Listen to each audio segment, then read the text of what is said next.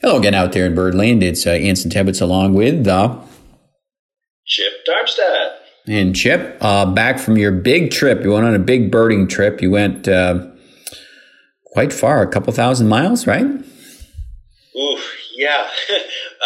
4,800 miles. So we averaged about, uh, yeah, a little under 400 miles a day. A lot of driving and so many awesome birds. Uh, well worth the 100 hours in the car. 4,800 miles, 100 hours in the car, but plenty of birding. I think the last time we checked with you uh, last week, you were in. Um, you were in North Dakota, and I think you're about ready to hit a U-turn and come home. So, uh, how was the trip home? Yeah, big yard U-turn. yeah, we were. Uh, yeah, when we were recorded last week. Uh, we were in Kelly's Slough National Wildlife Refuge uh, near Grand Forks, North Dakota, uh, uh, with two of my kids, Charlie and Sam. And yeah, at that point, uh, after we spoke, we started heading south. Um, did some more birding in North Dakota, but then got into South Dakota a bit and Iowa, and eventually Illinois, Indiana, back in Ohio.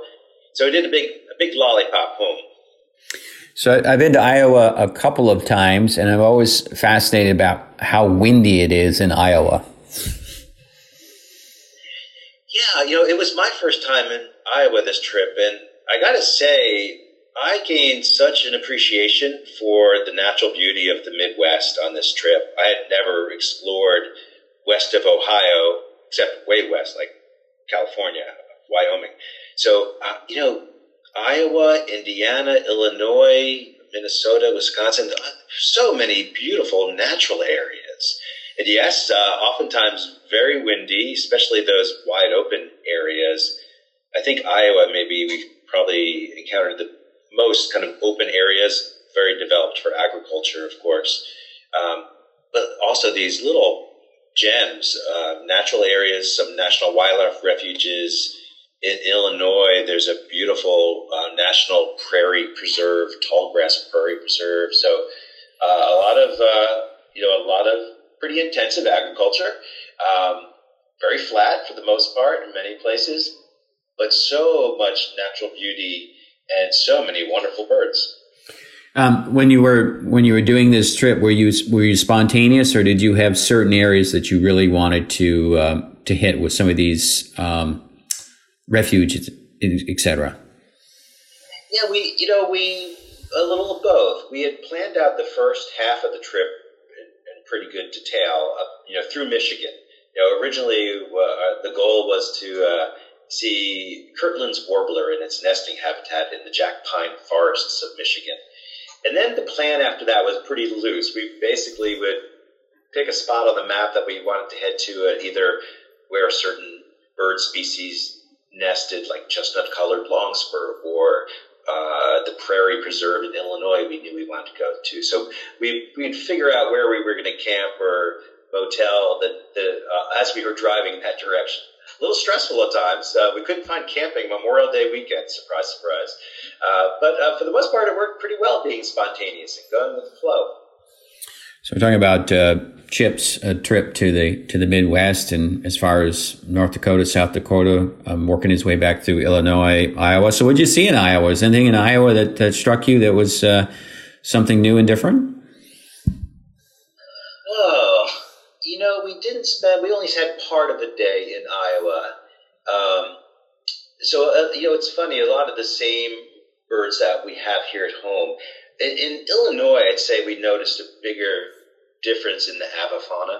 You know, so you see a lot of the same species: Canada goose, um, red-winged blackbirds, grackles.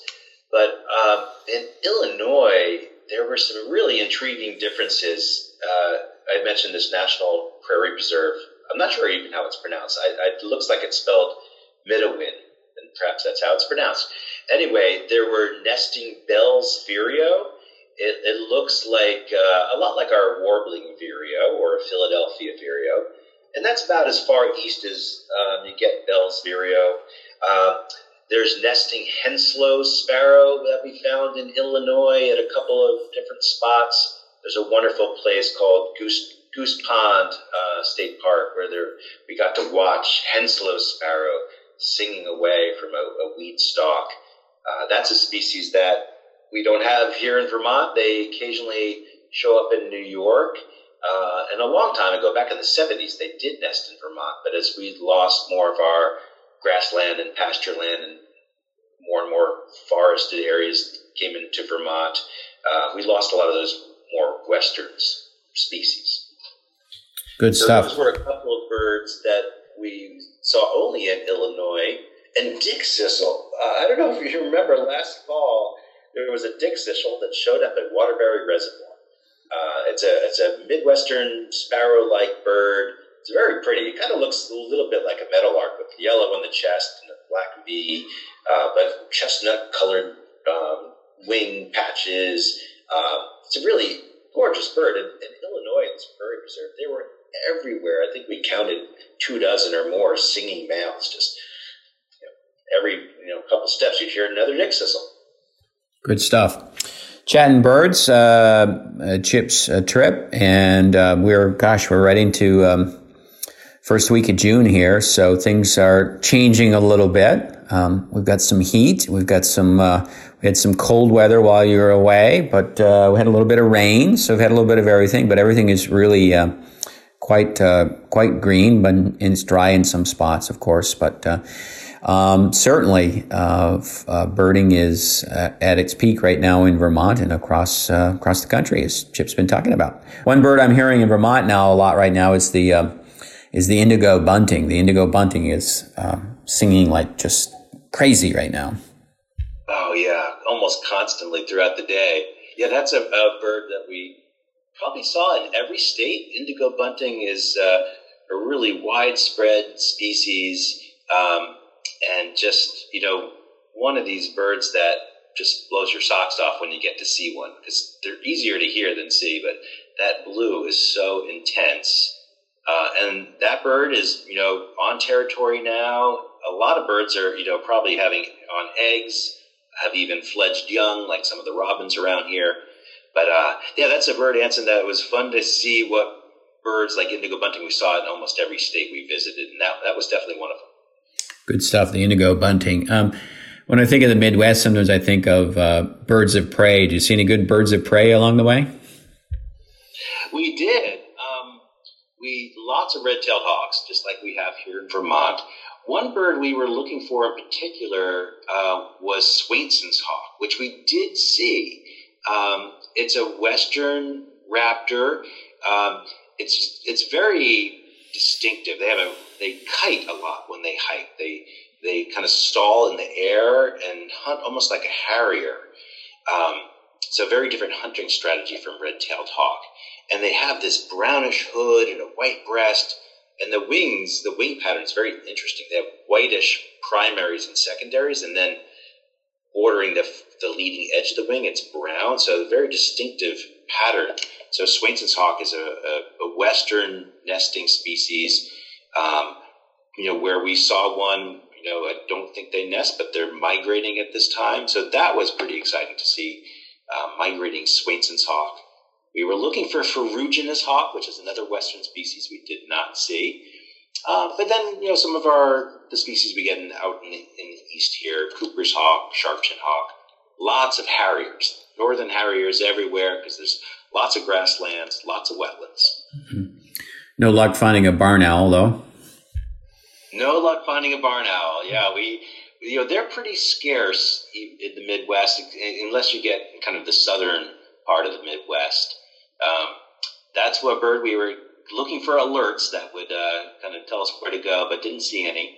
Uh, maybe our, our biggest adventure was looking for yellow rail. It's a, a species, a very cryptic nocturnal species like barn owl. They nest in um, prairie wetlands and bogs, uh, especially in Canada. Manitoba, that's the place to go. But yellow rail is, you know, it's only a little bit longer than a sparrow.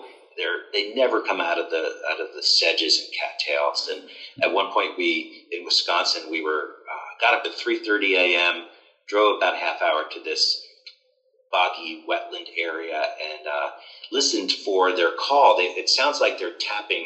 It's almost like if you had two pebbles and you were tapping them together. Um, that's the extent of their vocalizations. Uh, So it was a early, early morning, uh, 29 degrees when we got there. It was very cold in the marsh, and we didn't hear the yellow rail, but we got to hear the marsh waking up. You know, barred owl and great horned owl were singing when we got there. And By the time we left, you know, the red-winged blackbirds were singing, and the marsh wrens and the sedge wrens, and uh, it's it's really a wonderful experience being in the marsh. You know, at daybreak when things are just waking up. So even if you don't find what you're looking for, it's you know it's always wonderful to be in a wetland in spring because there's so much going on. And I love your your commitment. Three thirty in the morning on your vacation um, at, at, 29 degrees. That it, you're you're committed. So um, you get lots of good points for that. You and your family. We were on a mission for sure. All right, we have um, we've run out of time. Actually, we've gone overtime a little bit, but. Uh, Great to hear about the trip to the Midwest with Chip.